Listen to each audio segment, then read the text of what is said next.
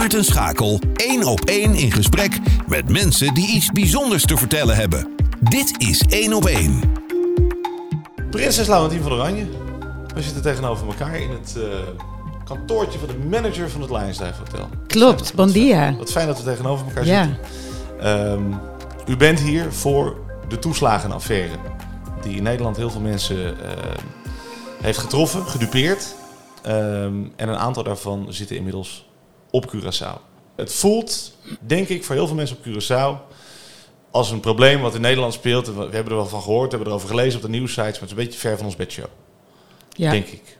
Is dat, is dat iets wat u, wat u herkent in de dagen dat u hier nu bent? Ja, dat herken ik zeker. Um, en eigenlijk als je dieper kijkt, geldt dat eigenlijk overal. Um, uh, wat, waar, en dat is ook een van de redenen dat ik hier ben uh, op Curaçao, is eigenlijk om dat gevoel van uh, Huntu, um, samen. samen ja. um, het is een collectief falen en we moeten samen de schouders eronder zetten. Dat is altijd de basis geweest van gelijkwaardig herstel. Uh, we willen de hele samenleving echt activeren. En daar hebben we dus nu een hele duidelijke aanpak voor. Om te zeggen, het is van ons allemaal de werkgevers, uh, mensen zaten, waren werknemers bij bedrijven, um, uh, bij hulpverleningsorganisaties, bij gemeenten, um, uh, bij, bij organisaties die mensen helpen aan een baan. En we hebben het allemaal niet gezien. Ja. Laten we even een stapje terug gaan, want de meeste mensen weten wel ongeveer wat over gaat. Hè. Het gaat om, om toeslagen die mensen hebben gekregen. bijvoorbeeld voor kinderen, Hè, voor kinderopvang en dat soort zaken. Ja, alleen specifiek, heel specifiek de kinderopvangtoeslag. Juist. Ja. En uh, daarvan heeft uh, het Nederlandse uh, belastingssysteem op een gegeven moment gezegd van jongens, jullie hebben die toeslag onterecht ontvangen, terugbetalen. Ja, terugvorderingen noemen we dat, ja. Juist. En dat ging om flinke bedragen, hè? Dat ging om flinke bedragen. Um, en je zal het, maar, het zal je maar gebeuren dat je mhm. plotseling uh, terugvorderingen krijgt voor nou, duizenden, tienduizenden, soms honderdduizenden euro's. En daar, wie, die je dan eigenlijk binnen een hele korte tijd werd gezegd, nou betaal 30.000 euro terug. Ja, nou, dus veel over. Ja, en alles wat er dan vervolgens gebeurt, de stress, de, de wanhoop, uh, wat is hier aan de hand? Uh, zoals ouders dat duidelijk zeggen ook, het sluipt je leven in. En je, overal waar je aanklopt, wordt er niet open gedaan, gaat de deur dicht. Uh, maar je snapt het eigenlijk niet. Het is letterlijk een Kafkaeske situatie waar mensen terecht in zijn gekomen. Ja, en, en die terugvordering, die verkeerde terugvorderingen, hoe kan het dat die, hè, dat is natuurlijk de grote vraag die natuurlijk ook heel veel Nederland heeft gespeeld de afgelopen tijd. Hoe kan dat, dat al die mensen ten onrechte zo'n brief op de deurmat hebben gekregen van terugbetalen? Hoe kan het dat de Nederlandse overheid zo streng was, de Nederlandse Belastingdienst? Nou ja, dat, dat is. Ja, ik denk dat dat pad uh, laat ik ook heel graag aan de overheid om dat verder uh, toe te lichten. Dus daar kan ik op dat. Maar, maar wat er gebeurd is, is dat mensen. Uh, doordat eigenlijk er een, een fraude aanpak was. Um, waarbij dus ons systeem is dat je eerst het geld ontvangt. Mm -hmm. da, en dan moet je dus het terugvorderen. Ja, dat geld dat is al uitgegeven. Ja. Um, maar het was een fraudeaanpak bij een aantal ja, organisaties. En ouders zijn daar de dupe van geworden. Ja. hoeveel ouders gaat het in Nederland totaal? Het gaat om, uh, om ruim 30.000 ouders. En laten we vooral ook niet vergeten, het gaat om zo'n 100.000 kinderen en jongeren. Hm. In verschillende leeftijdscategorieën. Zo is ook ooit mijn uh, betrokkenheid begonnen.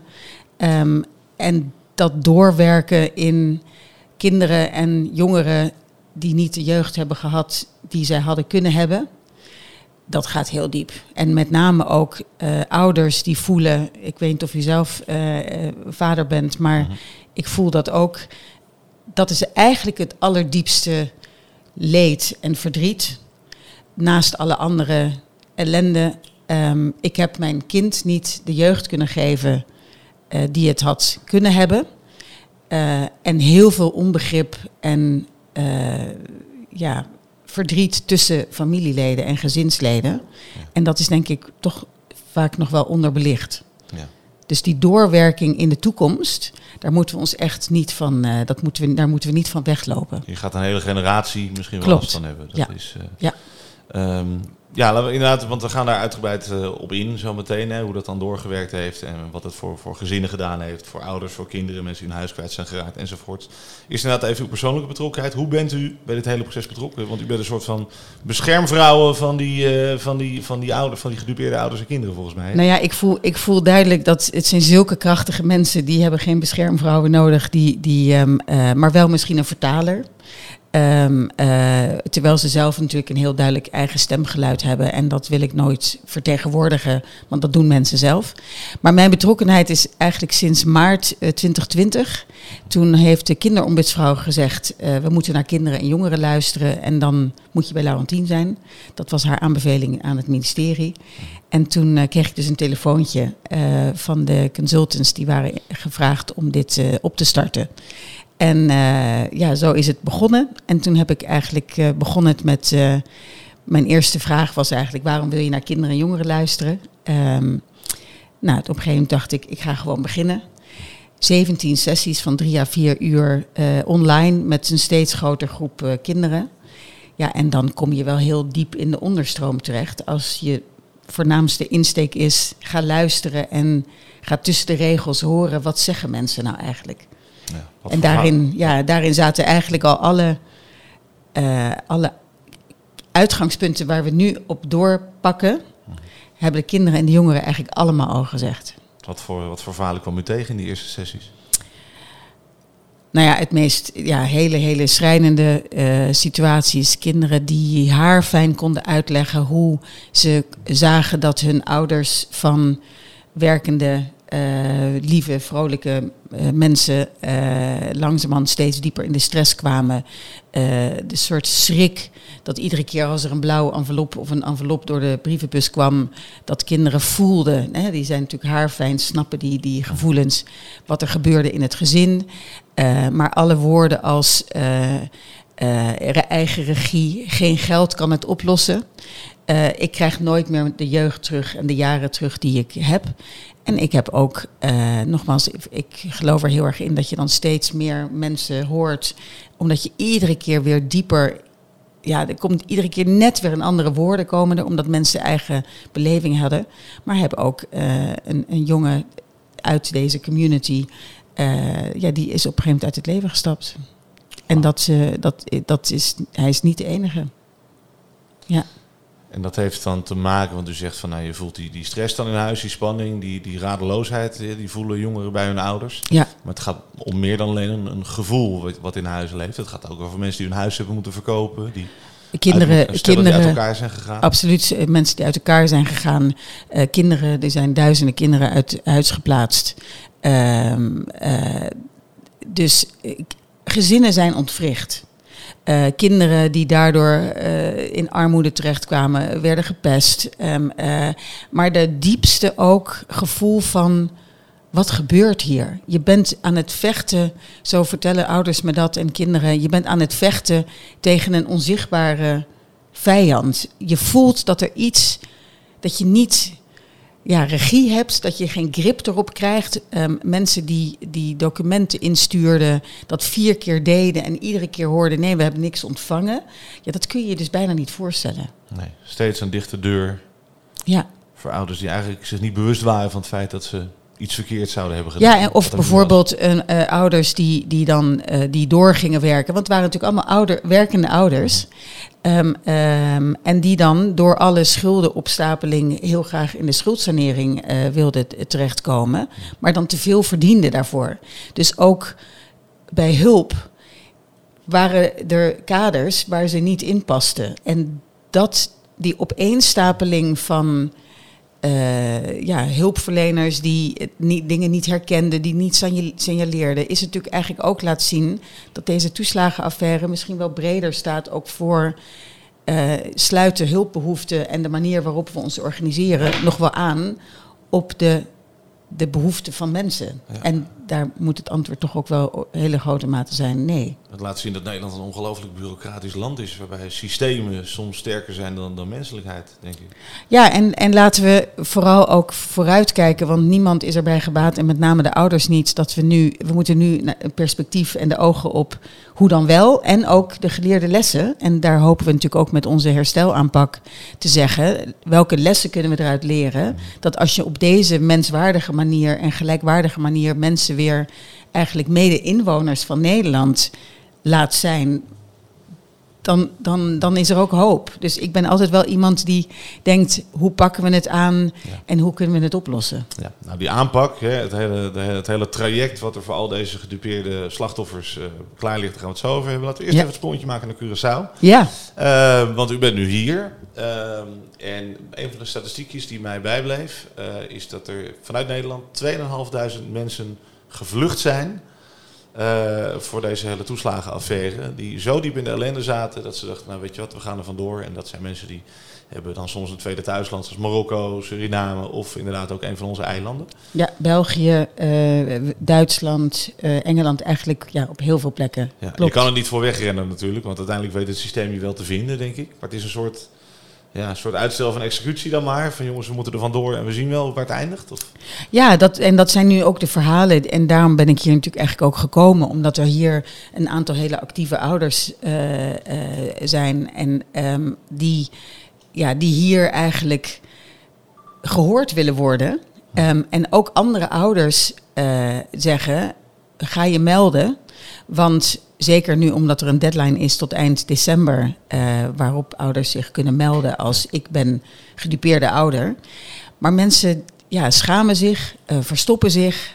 Um, uh, als je zoveel ellende mee hebt gemaakt, dan denk je alsjeblieft, ik wil geen systeem meer in mijn leven hebben. Ja. Um, ja, terwijl dat nu eigenlijk wel is waar de, waar de uitweg zit. Ja. Het vertrouwen in, in, in het systeem, in de overheid, ja. is helemaal weg. Ja, en, en het is een harde uitspraak, maar het is wat het is. Als systemen mensen niet meer vertrouwen. Hè, we hebben het natuurlijk heel vaak over. Um, uh, we moeten zorgen dat mensen de overheid weer vertrouwen. Mm -hmm. Maar de instanties moeten ook ouders vertrouwen en mensen vertrouwen. En ja. dat gevoel te hebben. En dat is natuurlijk ontwricht, dat gevoel. Ja. Is er een schatting hoeveel uh, slachtoffers hier op het eiland zijn van die toeslagenaffaire? Nou, we weten in ieder geval officieel meer dan uh, 100. Maar dat is ook wel een schatting. Ja. Uh, er wordt mij wel steeds verteld, het zijn er echt wel meer dan 100. Ja. Omdat juist je er niet helemaal zicht op hebt. Omdat mensen zich dus ook een beetje verstoppen. Wat denkt u zelf? 2, 3, 400? Ik denk, ik denk 250. Maar nogmaals, het is moeilijk om een schatting te maken. Maar um, ja, het belangrijkste is dat mensen nu dus naar voren stappen. Ja. En hopelijk met een onafhankelijke stichting en het feit dat je een soort contactpunt hebt als mede-ouder, dat dat wellicht waar meer vertrouwen in is. En ja, dat is, uh, dat is misschien niet leuk om te horen voor hulpinstanties of de overheid, uh -huh. maar laten we varen op die realiteit. Ja. Het gaat om de ouders. En dan is de gedachte van als ik dan naar Curaçao ga, dan weet de Belastingdienst me voorlopig even niet te vinden. Ja, dat is het. Um, uh, of je hebt schulden uitstaan, of um, uh, je weet niet helemaal waar je recht op hebt. Dat horen we heel veel. Ja. Je weet niet waar je recht op hebt. Je bent zo lang in overlevingsstand uh, geweest dat je binnen de kaders bent gaan denken. -huh. Dus ja, het is. Het is er moet eerst nu vanuit het, je verhaal kunnen doen. Dat geeft al rust in het hoofd van mensen. Dat, dat is eigenlijk de eerste stap. Maar al die mensen die, die zich misschien nog niet gemeld hebben, zo van jongens, ik ben ook gedupeerd. Dat zijn toch allemaal, iedereen weet toch dat dit nu rechtgezet wordt, het hele toeslagenverhaal. Wat is dan de reden van mensen om zich toch nog niet te melden? Nou, dat, dat zijn wel heel veel grote stappen die, uh, die je maakt. Um, uh, je weet het wel en je weet het ook weer niet. En, en nou ja, nogmaals, ik, ik zeg al, al die jaren, ik snap het niet en ik pretendeer ook niet het te weten, want ik heb het zelf niet meegemaakt. Maar ik kan me voorstellen, maar dat is meer ook omdat zoveel ouders me dat vertellen. Ja, je bent in een soort overlevingspaniekstand, uh -huh. waardoor überhaupt het, de gedachte dat, het, dat je nu wel gehoord en dat je nu wel gezien en dat je nu wel begrepen wordt en niet toch weer uh, nou, dat hoor ik hier heel veel toch niet weer gezegd wordt van, nou ja, ja, is het niet, niet, toch een trap? Dat heb ik afgelopen dinsdag. Ja. ja, word ik niet toch weer ergens, is er een, een soort snag onder de, onder, de, onder de grasmat? Ja, en dat, dus dat wantrouwen, dat zit gewoon heel, heel diep. Nou dus, dat is, ja, dus dat moeten we echt nu doorbreken en in een hele korte tijd. Nou zijn uh, Nederlanders zijn een vrij, vrij mondig volk. Ja, iedereen die wil weten, die weet wel prima te vertellen wat zijn rechten zijn. Althans, heel veel mensen weten dat. En, en, um, nou geloof ik dat het misschien ook een beetje cultureel ding is. Dat, dat we op Curaçao sneller geneigd zijn om te zeggen van... Nou, weet je wat, tegen de overheid protesteer je niet. Het zal wel kloppen. We, zijn, we zijn wat minder, minder mondig. Hè? Is dat iets wat u, wat u tegenkomt ook? Zo van, ja, ik ga er maar niet tegenin, want het zal wel kloppen durf de strijd niet aan, want ik kan toch niet winnen? Dat is zeker. Um, dat heb ik ook zeker hier uh, veel gehoord. Um, mensen zijn, zijn uh, moe van het vechten. Mensen zijn moe. Mhm. Moe van al die jaren tegen dat, die, dat, grote, dat grote monster te, te vechten waar je niet helemaal bij kwam. Um, uh, als je dat dan ook nog combineert met die terughoudendheid. Maar vergeet ook niet dat al die jaren dat is of in nou Nederland is, maar ook hier hoor ik dat, dat familieleden en iedereen zei, ja, maar het is wel de Belastingdienst. Dat maakt het nog misschien extra wrang. Het is wel de Nederlandse overheid, ja, die is toch wel te vertrouwen. Dus zal er wel iets mis zijn met jou. En mensen zijn ook echt zelf gaan geloven, het zal wel aan mij liggen. En dat is niet iets wat je zomaar heel even dan weer eruit poetst. Dat zit gewoon heel diep. En dat, ja, vanuit dat respect ook voor dat diepere gevoel ja, vraagt het dus al die kleine stapjes om daarin mee te, te gaan. En van daaruit mensen weer eigenlijk te zeggen, het is oké. En Maar ik merk wel, het, het positieve is, uh, ik mocht dus met 30 ouders ongeveer afgelopen dinsdag uh, spreken. Als je dan in de, de, rust neemt en de tijd neemt om te luisteren, om te erkennen, um, uh, dan ontstaat eigenlijk ook wel weer, vond ik, ja, vrij snel dat vertrouwen. Dat ze mij, dat ze mij vertrouwden om allerlei dingen te vertellen. Dat is ook, vind ik, weer zo bijzonder aan toch weer verbinding met mensen. En in die verbinding, daar zit denk ik wel echt de oplossing. En dat is ook hoe we het aanpakken. Ja. Hoeveel dagen bent u op het eiland? Ik ben uh, er nu een, uh, bijna een week. En u blijft nog tot wanneer? Nee, dus ik ben in totaal ben ik hier nu een week. Ja. En, uh, en hoop ook uh, op niet al te lange termijn uh, terug te komen. Om, nu voel ik dat ik het, nou ja, ben vooral luisteren, veel opschrijven, veel meenemen.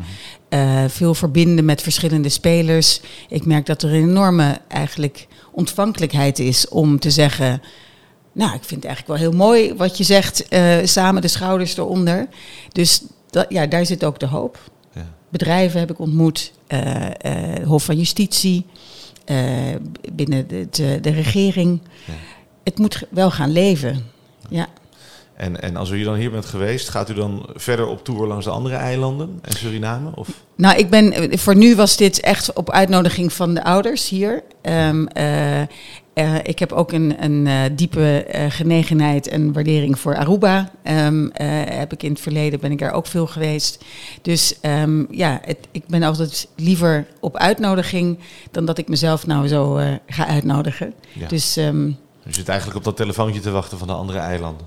nou ja, ik heb wel zeker contact. En iemand vanuit Aruba heeft me inderdaad al, uh, al geappt van uh, laten we gaan praten. Ja, dat is fijn.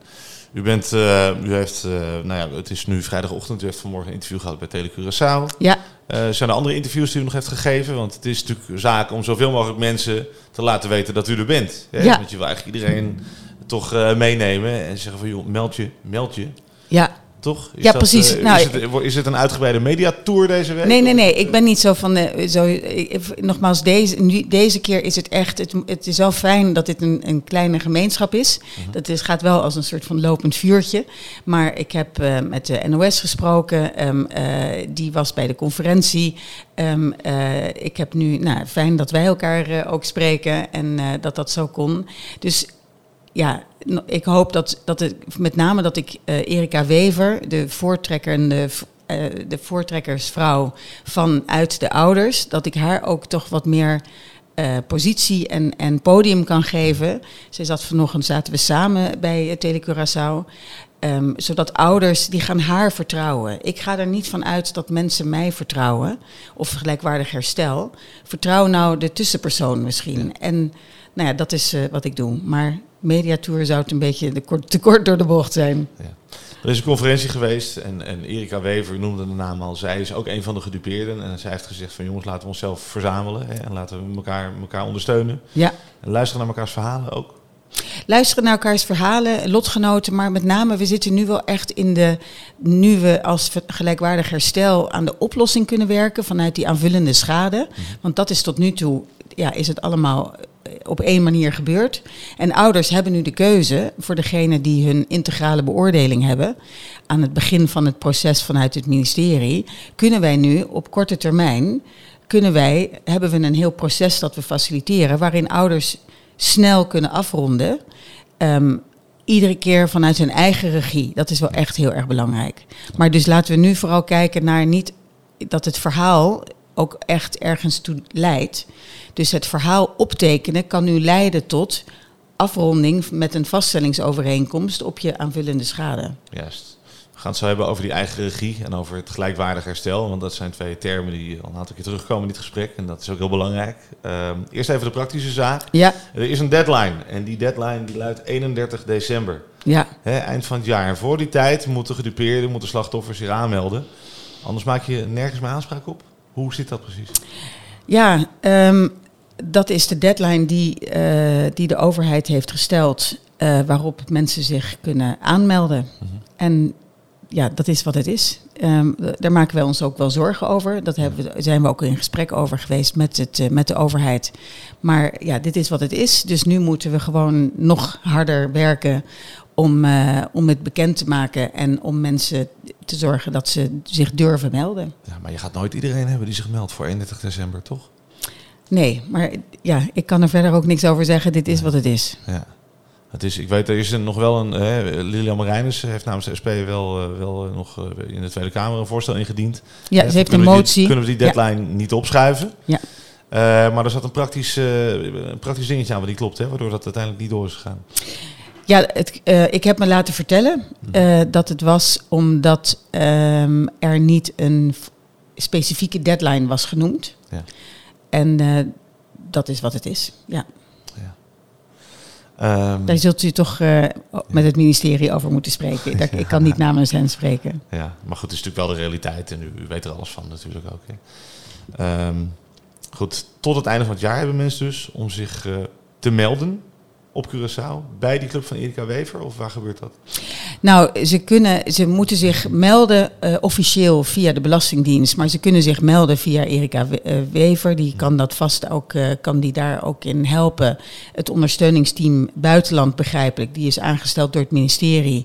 Um, die gaat ouders ook helpen met hoe je die aanmelding dan ook precies doet. Um, uh, maar ik heb ook al gelukkig heel veel ouders die gezegd hebben: um, ik, ik, heb mijn integrale beoordeling. Ik wil ook echt nu aan de slag met gelijkwaardig herstel. En dan kun je, hebben we nu, uh, gisteren heb ik gevraagd om een nieuw e-mailadres. Dat vond ik echt wel weer een heel fijn moment. Curaçao.gelijkwaardigherstel.nl. Juist. Gelijkwaardig herstel is de naam van het hele, hele programma. En voor de duidelijkheid, het gaat om mensen die, die onterecht zo'n zo'n terugvorderingstoeslag hebben gekregen. Um, maar het gaat meer, om meer dan um, alleen die zak geld. Hè? Het, is een, het, is een, het is een emotioneel traject eigenlijk. Ja, ook. klopt. En, en dat, dat voel ik heel duidelijk aan, aan de verhalen die u vertelt. Is dat, waarom is dat zo belangrijk? Om meerdere redenen. Um, dat is je kunt het vanuit meerdere perspectieven zien. Vanuit het herstelrecht, maar ook vanuit herstelprocessen um, uh, gaan ook hier emotioneel en financieel herstel gaan samen. En waar mensen nu staan, is niet wie ze waren. Dus, je, dus vanuit de letselschadepraktijk moet je eigenlijk weer terug naar hoe je leven eruit zag toen je nog mens was, nog niet slachtoffer, voor de toeslagenaffaire. Dus als je dat concept eenmaal snapt, oh maar wacht even, we moeten niet alleen maar mensen kijken als slachtoffer nu, maar wie was jij voor de toeslagenaffaire toen je een normaal leven had? En daar in kaart brengen, wat was je perspectief? Hoe zag je huis eruit? Hoe zag, je, uh, hoe zag de verjaardagen van je kinderen eruit? Dat moet je eigenlijk weer in beeld brengen. Dat weten ouders eigenlijk weer heel lang niet. Die, die zijn dat vergeten, die hebben dat weggestopt. Want je bent zo in overlevingsstand. Dit is je nieuwe realiteit. Ja. Dit is je nieuwe realiteit. Maar als je in je nieuwe realiteit, waarin je gedwongen bent om constant maar te leren overleven vanuit de kaders van anderen, moet je eigenlijk weer terug naar die rust van, oh ja, maar wie was ik toen eigenlijk? Dus mensen zeggen ook letterlijk, ze krijgen hun identiteit terug doordat ze weer hun hele leven weer even ja, niet even, maar echt op papier zetten. Doordat een ander vragen stelt en het niet normaal vindt wat je eigenlijk allemaal hebt meegemaakt. Dus het is letterlijk weer de ruimte pakken en daarin zit heel veel heling, daarin zit heel veel herstel. En dan pas langzamerhand kom je op een punt terecht. U ziet mijn handen, dat zie je niet door de microfoon, maar je ziet mijn handen. Stapje voor stapje vanuit het verleden, dan kom je bij het heden, dan pas kun je weer gaan nadenken over de toekomst. En als je dat allemaal op één plek op papier krijgt, komt er een soort rust en een soort uh, last komt er van de schouders van de ouders. En dat heb ik me laten vertellen. Ik ben geen specialist wetenschappelijk op het gebied van herstel, maar daar zitten wel alle, alle elementen van herstel en heling in. Ja, u, u, noemde, u noemde inderdaad, eh, als je lange tijd moet leven volgens de regels van anderen, namelijk hè, wat de Belastingdienst je oplegt en de deuren die dichtgaan voor je. Ja, en, dat, en, is, dat is een gevoel van onvrijheid, een ongelooflijk gevoel van onvrijheid. Totaal, totaal. En, en dat gevoel van, um, uh, dat is ook, ik heb zo diepe, diepe bewondering voor ouders die, die daar uh, eten konden vinden. En daar kon je nog een beetje dat en daar kon je nog een beetje dat. Dus je, je plakt je leven aan uh, houvast vinden en dan nog een regeltje hier kon ik nog wat. Ja, dat is dan hoe je gaat overleven. En terug te gaan naar überhaupt te durven teruggaan. Hoe was ik als mens met een perspectief en een gezin? Ja, dat is ook wel echt enorm zwaar voor veel ouders. En toch is dat wel echt ja, wat het helende doet. Ja. Want... sorry, en misschien nog, ja. dus u zegt heel terecht dat gevoel van onvrijheid. Mensen weten dus niet meer. Heel veel mensen zeggen ook, ja, ik weet helemaal niet meer wat eigen regie is. Weet ik niet meer. Dus je moet weer ervaren in dat verhaal vertellen. Ik heb, en in dit hele proces van gelijkwaardig herstel, ik heb ook echt de regie. Maar het is alsof je toch weer even hergeprogrammeerd moet worden van, oh ja, maar zo mag ik denken. Nou ja, ik, terwijl ik het uitspreek, denk ik, hoe is het mogelijk? Ja, gek eigenlijk, hè? Dat, je, dat, je, dat die knop zo om kan gaan in je hoofd op de een of andere manier. nou ja, misschien niet gek. Het, is, het, is, het laat alleen zien wat een enorme uh, kracht en, en diepe bewondering die we alleen nog maar kunnen uiten naar de mensen die, die op deze manier ja, het al die jaren uh, gedaan en gered hebben, met, alleen en met elkaar. Ja. U noemde het verhaal op papier zetten. Dat is een heel belangrijk onderdeel. Hè? Want volgens mij elk slachtoffer die gaat, althans is de bedoeling, gaat een schrijver tegenover zich krijgen. Klopt. Wij, um, wij hebben, wij, wij, vanuit die gedachte van activeer de samenleving, um, hebben we gezegd, eigenlijk als de samenleving mensen eigenlijk daar naar buiten heeft gedonderd, uh -huh. um, uh, is het nu ook weer aan de samenleving om naar hen toe te stappen en niet mensen moeten naar een loket stappen. Want dat is wat ze al die jaren hebben moeten doen. Dus wij koppelen, wij, wij werven allerlei luisterend schrijvers. En dat zijn mensen die kunnen luisteren. Ik zeg het even heel expliciet, want dat is, soms wordt dat helemaal uh, uit elkaar, wordt dat een beetje ontwricht, die gedachte. Mensen die kunnen luisteren en die kunnen opschrijven. Er is een keer iemand gezegd, heeft gezegd van uh, ja, maar kunnen mensen dat dan wel als vrijwilliger, kunnen die wel een goed verhaal schrijven? Nou, dan zeg ik, er is geen goed verhaal. Het zijn alleen rauwe, rauwe feiten. En als je kunt luisteren en je kunt dat op papier zetten, dan ben je gekwalificeerd als luisterend schrijver. Die koppelen we aan een verteller. Het is de verteller die zegt, jou vertrouw ik en ik heb een klik met jou. Als een ouder zegt, ik heb geen klik, helemaal niks aan de hand, dan koppelen we het met iemand anders. En het zijn magische dingen die gebeuren. We krijgen natuurlijk nu al die reacties. Die schrijven dan samen het verhaal op via onze gesprekslijn. Daar zit alles in. Dat zijn 96 onderwerpen, uh, emoties, tijdslijn, uh, gebeurtenissen, alles komt eigenlijk aan bod. Dat staat dan op papier en dat kunnen we dan vervolgens lezen om van daaruit al die impactvolle gebeurtenissen eruit te halen. Om te kijken wat is dan de immateriële materiële schade. Waarom is het zo belangrijk om de rest van de samenleving daarbij te betrekken? Die luisterend schrijver bijvoorbeeld, dat is gewoon iemand uit de samenleving, gewoon een burger eigenlijk. Ja, nou het, dat is echt, dat is ook weer, nou ja, ik, u hoort het hopelijk een beetje aan mijn stem. Het is niet te geloven wat een waanzinnige verbindende energie daarin voor, daar naar voren komt. Dat zijn allemaal inwoners van Nederland. En hoop, ik ben nu hier ook op Curaçao gelukkig. En mensen die zeggen, ik volg het al jaren. Die hebben een diep gevoel van onrechtvaardigheid. Dat is aangedaan door mede-inwoners. En ik wil zorgen dat één iemand, doordat ik luister en help op het verhaal op papier te zetten, kan ik iemand weer terug eigenlijk als mede-inwoner van het, van het samenleving uh, helpen. Dus dat is heel fijn dat mensen nu eigenlijk een mogelijkheid hebben om iets te doen. En die, in die verbinding, hè, stel je voor dat, we, dat dat duizenden, en dat zijn dus nu inmiddels ook al meer, dus iets meer dan duizend mensen. En dat gaan we hopelijk ook opschalen als wij uh, de mogelijkheid krijgen om na de pilot van duizend ook op te kunnen schalen. Um, dat we allemaal kunnen zeggen over een aantal jaar, we hebben het samen opgelost. En al die mensen die elkaar nooit hadden ontmoet, hebben elkaar nu wel ontmoet.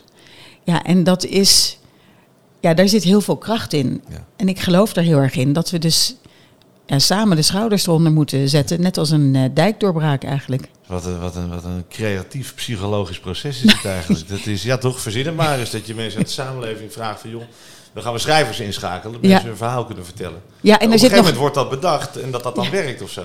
Nou ja, omdat dat misschien omdat het wel. Uh, ik schaam me diep. Ik schaam me als persoon en dat is denk ik al die jaren mijn. geweest? Ja, ik, ik ben ook uh, inwoner van, van, van Nederland. Um, en ik heb misschien ook iemand bij een bushokje gezien of ergens. Dus het durven accepteren dat je deel bent geweest van dit, wat er is gebeurd in de samenleving. Um, ja, dat is het mooie, dat raak je wel aan. En een andere reden is, en dat klinkt misschien wat klinisch, maar dat meen ik serieus. Um, ik vind echt dat, daarom hebben we het ook op deze manier, is ten dele ook dat je vrijwilligers. Dit doen allemaal mensen die doen het vrijwillig. Wat blijkt vanuit de ouders, het is heel fijn om iemand te hebben te zeggen: Ik wil jouw verhaal. Dat is bijna al een eerste stap van die heling. Van ik zie jou en ik sta voor die samenleving. Dus ik haal mijn hand, ik, ik trek je naar, weer terug naar de samenleving, omdat ik dat wil. En het tweede is, ik geloof heel erg in de financiële uitlegbaarheid naar ouders toe. En wij willen heel graag als stichting dit zo lean en mean mogelijk organiseren. Lean en mean, wat bedoelt u daarmee? Ja, zo, zo met zo laag mogelijke kosten eigenlijk zoveel mogelijk bereiken. Omdat wij vinden dat um, ja, het geld moet gaan naar de ouders en uh, de gezinnen die het nodig hebben. En wij willen dat niet dat er zo min mogelijk naar ons toe gaat. Dus we willen het ook gewoon slim organiseren. Ja. En dan, uh, dan gaat het om eh, die eigen regie. Dus, hè. U zei het net ook al, van het is, het is fijn dat je niet weer bij een loketje moet aankloppen om dit terug te krijgen. Ja. Hè. Maar dat mensen naar jou toe komen eigenlijk. En dat de regie bij jezelf ligt op zo'n moment. Ja, op ieder moment. Op ieder moment. In het aanmelden, in uh, vind ik het fijn met deze persoon als luisterend schrijver, die wordt je niet opgedrongen. Um, uh, het inleveren van je feitenrelaas, als in, het op papier staat, is de ouder degene die zegt, nu is het oké. Okay. Die beslist, het mag doorgerekend worden. En die heeft dan aan het einde, dat is denk ik ook heel bijzonder, die heeft dan zijn feitenrelaas. Dan heb je dus inzicht in eigenlijk wat ouders noemen hun paspoort soms. Uh, je, in, in jouw eigen feiten op papier. Ik heb inzicht in de, uh, de doorrekening. Kunnen we het misschien zo over hebben wat dat dan specifiek is. En dan kun je als ouder ook weer beslissen, hoe wil ik afronden? Wil ik nu afronden en denk ik, alles staat op papier, ik wil afronden met een vaststellingsovereenkomst. Dan kan dat via ons, met de overheid, maar wij faciliteren dat tot en met het einde. Of ik zeg, nou, ik wil toch naar de commissie werkelijke schade. Maar dan weet je ook dat je nou ja, achter in de rij, of dat je, dat je misschien ook op nummer duizend staat.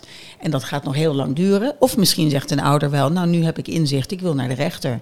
Ja. Maar dan heb je dus in één keer wel die vrijheid om te afronden, af te ronden hoe jij wil.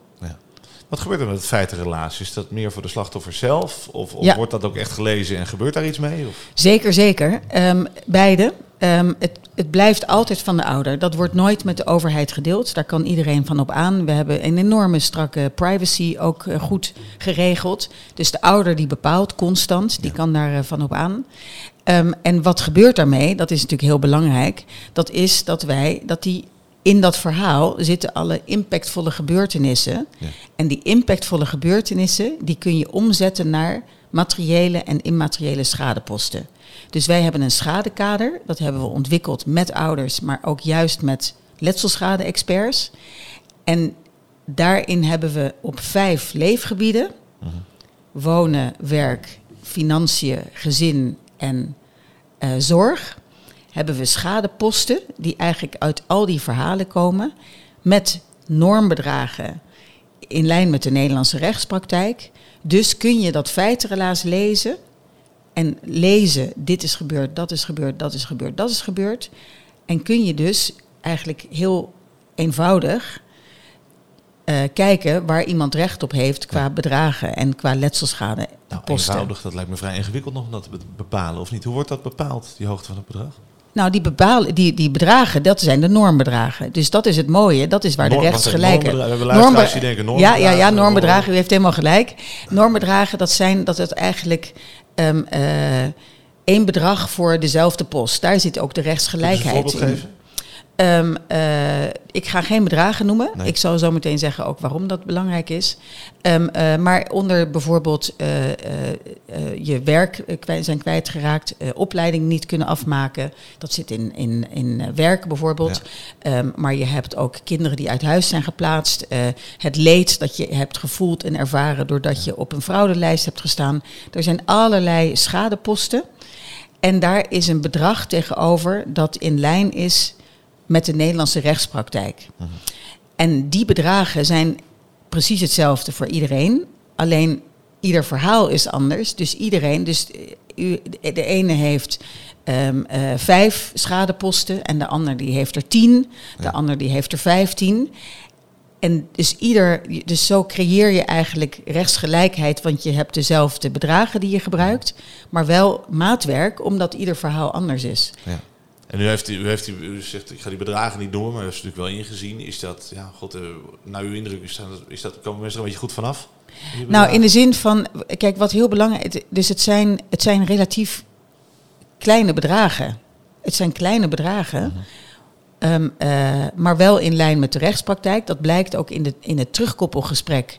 Dat, dat mensen dat heel belangrijk vinden dat zij bekeken worden, of dat zij eigenlijk um, uh, bejegend worden als uh, rechthebbende in Nederland in lijn met de rechtspraktijk. Niet dat iemand een bedrag heeft bepaald, maar dat dat is. Hè, nou, neem bijvoorbeeld overlijden. In Nederland is in de rechtspraktijk, in de letselschadepraktijk, is er een bedrag dat als um, uh, iemand jou heeft aangedaan dat iemand is overlijden, daar staat een bedrag tegenover. Dat is ook hetzelfde bedrag wat in dit schadekader bijvoorbeeld. Dus ja, voelen mensen een beetje dat dat, dat, dat voldoende ja, is? Ja, wij krijgen, nu, uh, wij krijgen nu terug. Nogmaals, ik denk dat het belangrijk is dat doordat het de koppeling is tussen het proces van rechtvaardigheid, er wordt naar je geluisterd, je wordt gezien, plus die bedragen, je kunt het niet loskoppelen van elkaar, dat dat hele proces dat mensen zeggen, weet je, geen geld kan het toch nog terugbrengen. Dus we moeten denk ik ook ophouden om constant maar weer terug naar die bedragen te gaan. Dat is wel een onderdeel ervan. Maar dat is ook weer voor heel veel ouders, zeggen ze. Joh, dat hele geld, het kan me een worst wezen. Want ja, geen geld kan mijn leven weer terugbrengen. Nou, dus doordat je heel consistent door blijft redeneren en te zeggen: het gaat om het hele proces. Ja, is het dan aan de ouder om te zeggen: weet je, ik sta nu op een punt ik wil afronden, dit is het bedrag. Uh, ja, je kunt zeggen het is veel, maar je kunt ook zeggen het is nooit genoeg. Ja. En heb je dan ook, uh, ja, God moet toch even vragen, heb je dan ook opportunistische mensen die zeggen, nou weet je wat, we gaan zoveel mogelijk van die schadeposten proberen op te tekenen. Dan wordt het bedrag wat hoger. Nou, kijk, ik ben heel blij dat u dat vraagt. Want dat is nou precies de reden waarom het niet slim is om dat kader uh, naar buiten toe te, te, brengen. Want dan gaan we weer zeggen. Ja, maar ze, mensen hebben hun verhaal opgetekend. Um, uh, vanuit de bedragen. Want dat is hoe mensen dan denken. Dus wat hoor je daar? Een heel belangrijk woord. Dan gaan we weer mensen wantrouwen. En dan gaan we weer bewijzen als samenleving, zie je wel, ze zijn niet te vertrouwen. Nou, dat is echt, dat is, dat is gewoon precies wat we moeten omdraaien. Ik wil zo graag dat we weer durven te, denken, te redeneren vanuit 100% vertrouwen. Dus doordat wij het proces zo zuiver hebben opgezet, um, uh, kan niemand zeggen, maar mensen schrijven het naar iets toe. Het verhaal komt op papier. Op een aantal posten uh, vragen we onderbouwingen vanuit uh, documenten. Niet om te bewijzen, maar, maar, gewoon om het te valideren en om het ja. sterk neer te zetten. En dan moeten we ophouden om te wantrouwen wat mensen op papier zetten. Ja.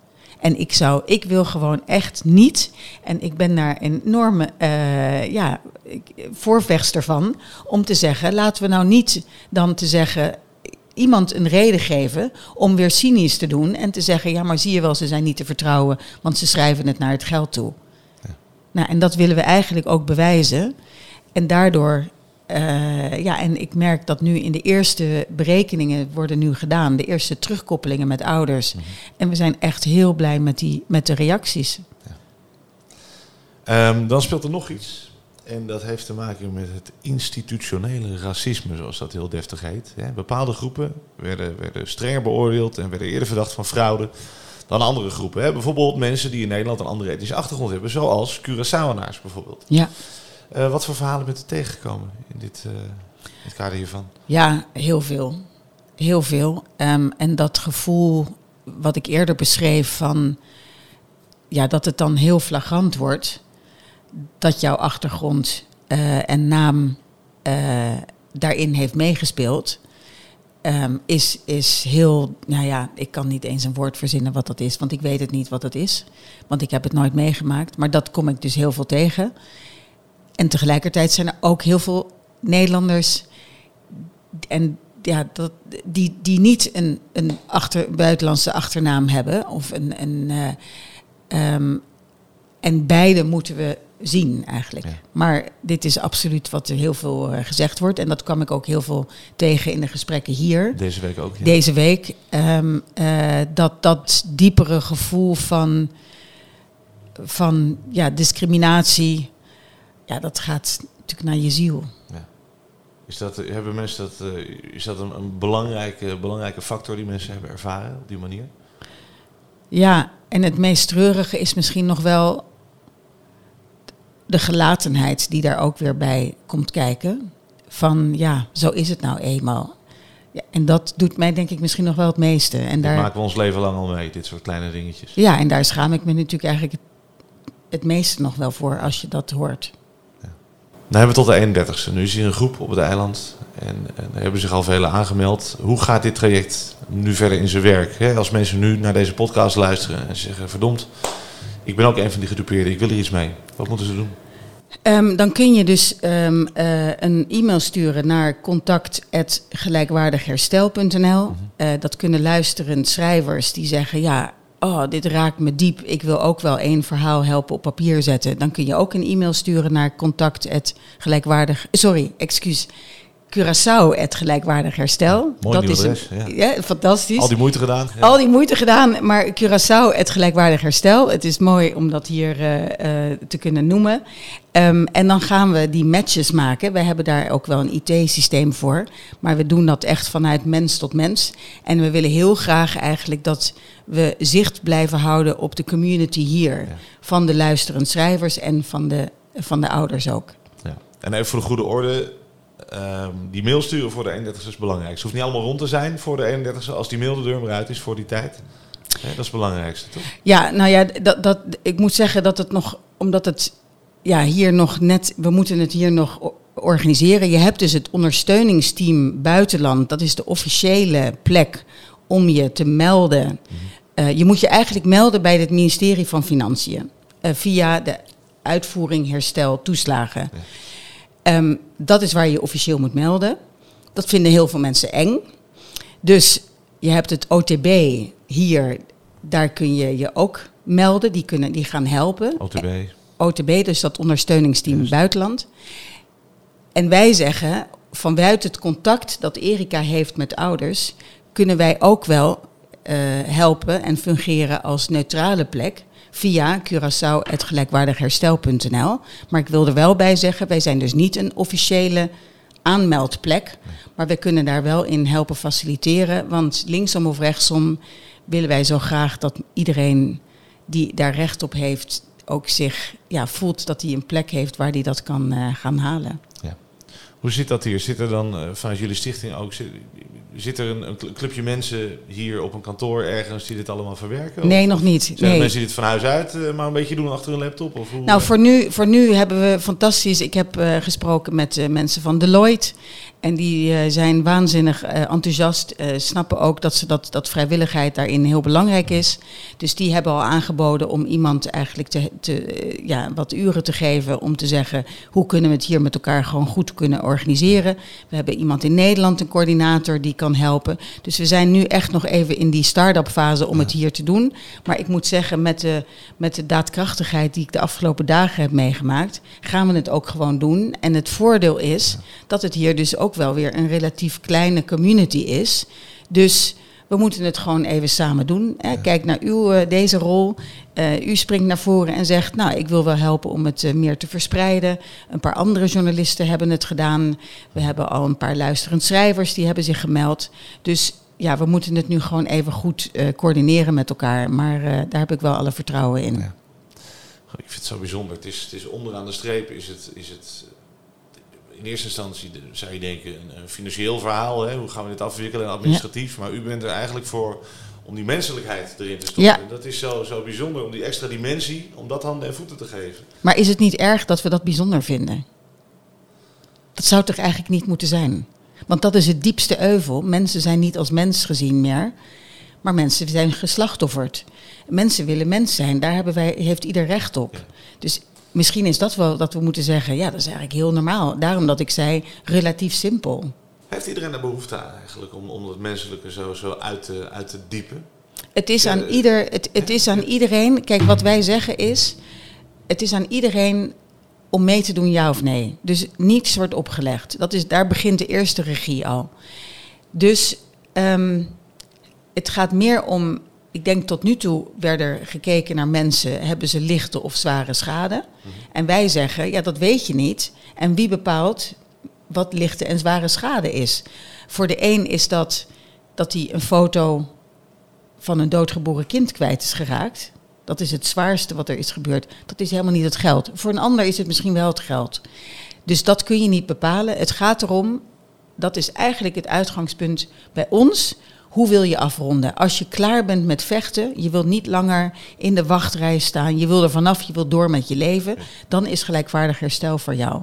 Dus wij leggen ook niet die menselijkheid op. Het is aan ieder zelf. Ja, een stukje genoegdoening. Genoegdoening, maar we, ja, dit is dus wel een versnelde route. En ook daarin zit menselijkheid. Je kunt er zo lang en kort over doen zoals jij wil om jouw verhaal op papier te zetten. Dus je bent ook weer de baas van je eigen herstelproces eigenlijk.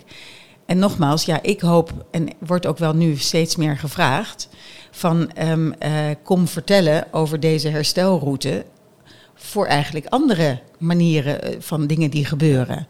Maar ja, wij vinden dit inmiddels, en misschien dus is het fijn om frisse ogen ernaar te laten kijken, om te zeggen hoe bijzonder het is. En wij zeggen, ja, het is toch eigenlijk niet normaal, niet anders. Het, is, het moet toch eigenlijk heel normaal zijn om gewoon diep te luisteren naar de mensen om wie het gaat. Ja. Ja, en misschien is dat wel wat ik de afgelopen jaren heb mogen ervaren, maar daar ben je zelf bij om je te blijven realiseren. Ik snap het niet, ik ga het ook nooit snappen, want ik heb het niet meegemaakt. En als je dat maar blijft houden als uitgangspunt, word je nooit een hulpverlener, maar je houdt de kracht bij de ander. Ja, en ik denk dat ik daar ook gewoon diep in geloof. Ik denk dat dat heel veel zegt over hoe ik naar mensen en naar mezelf ook wel kijk. Is dit, uh, is dit groter en misschien ook wel emotioneler dan u van tevoren had ingeschat, gedacht voordat u eraan begon? Ja, en ik weet niet. het is wel gek, een soort van. Ja, je weet het eigenlijk niet. Dus uh, het is ook groter. Um, maar je, je, wordt je wordt meegetrokken eigenlijk in eerste levens van de kinderen. En toen zei ik van nou, hebben jullie. Er zei een, kind, een meisje van elf die zei: Oh, maar mijn broer die wil ook wel mee. Ik zei: Hup, iedereen erbij. Dus het werd een steeds grotere groep. En natuurlijk, dat wist je natuurlijk. Ja, dat, dat ben je niet van bewust. Maar de ouders zaten natuurlijk te luisteren in de Zoom. Van wat zitten die kinderen daar met die prinses te doen? Dus ja, langzamerhand, je, begint niet ergens aan, maar je begint gewoon te luisteren. En dan komt er verbinding. En dan komt er een beetje vertrouwen. Um, uh, er zit ook heel veel wantrouwen. Dus ik heb ook natuurlijk de afgelopen jaren meegemaakt dat mensen dachten, ja, ze is niet te vertrouwen. Ja, alles heeft, ik, ben, ik heb echt wel heel veel meegemaakt de afgelopen jaren. Heel veel weerstand ook meegemaakt. Uh, was ook echt af en toe heel ingewikkeld. Maar als je maar rustig blijft en alles snapt dat het allemaal één grote, toch wel een beetje een chaos was. Mm. En rustig door blijft gaan, neutraal blijft kijken, uh, niet in paniek raken. Nou ja, daar, daar zijn we nu eigenlijk. En, um, maar het is wel een hele heftige, het zijn heftige jaren geweest, dat kan ik wel zeggen, ja. Moet u op Curaçao ook al die barrières door? Valt het hier relatief mee? Of? Nou ja, we staan nu, we staan nu verder. Dus wij zijn nu geaccepteerd en omarmd zelfs ook wel door de meesten binnen de overheid. Om te zeggen, ja, dit is eigenlijk wel een hele mooie manier. Dus dat wil ik er wel bij zeggen. Inmiddels werken we heel goed samen met de overheid, maar we blijven neutraal en we blijven onafhankelijk. Wanneer is uw rol uitgespeeld van de stichting? Nou, er zijn twee, eigenlijk twee onderdelen. Zo snel mogelijk qua herstelroute.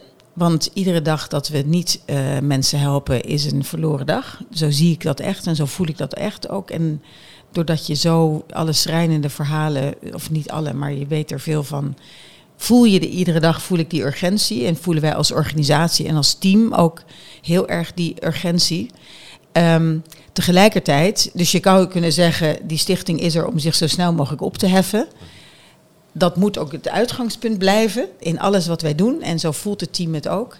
Tegelijkertijd zouden we het ook jammer vinden om niet alle geleerde lessen vanuit deze menselijke aanpak niet toch te borgen. Dat, want dat, we willen natuurlijk eigenlijk iedereen aansteken met, ja, zo kun je ook uh, mensen helpen en ondersteunen en laten herstellen. Dus ja, dat, uh, dat, is, dat is de volgende fase. Maar de herstelroute, daar, daar willen we zo snel mogelijk uh, dat, dat, dat, uh, dat dat gedaan is eigenlijk. We zitten nu tijd met elkaar te praten. Zijn er dingen die we nog niet hebben aangesneden van u zegt van nou dat vind ik heel belangrijk om nog even te noemen? Of hebben we het wel een beetje gecoverd? Nou, wilt u zich aanmelden als luisterend schrijver eigenlijk? Afgesproken, ga ik doen. Ja. Nou, dat is dan denk ik zitten we al bijna richting de 20 hier op Curaçao. Nou. Fantastisch. De goede kant op.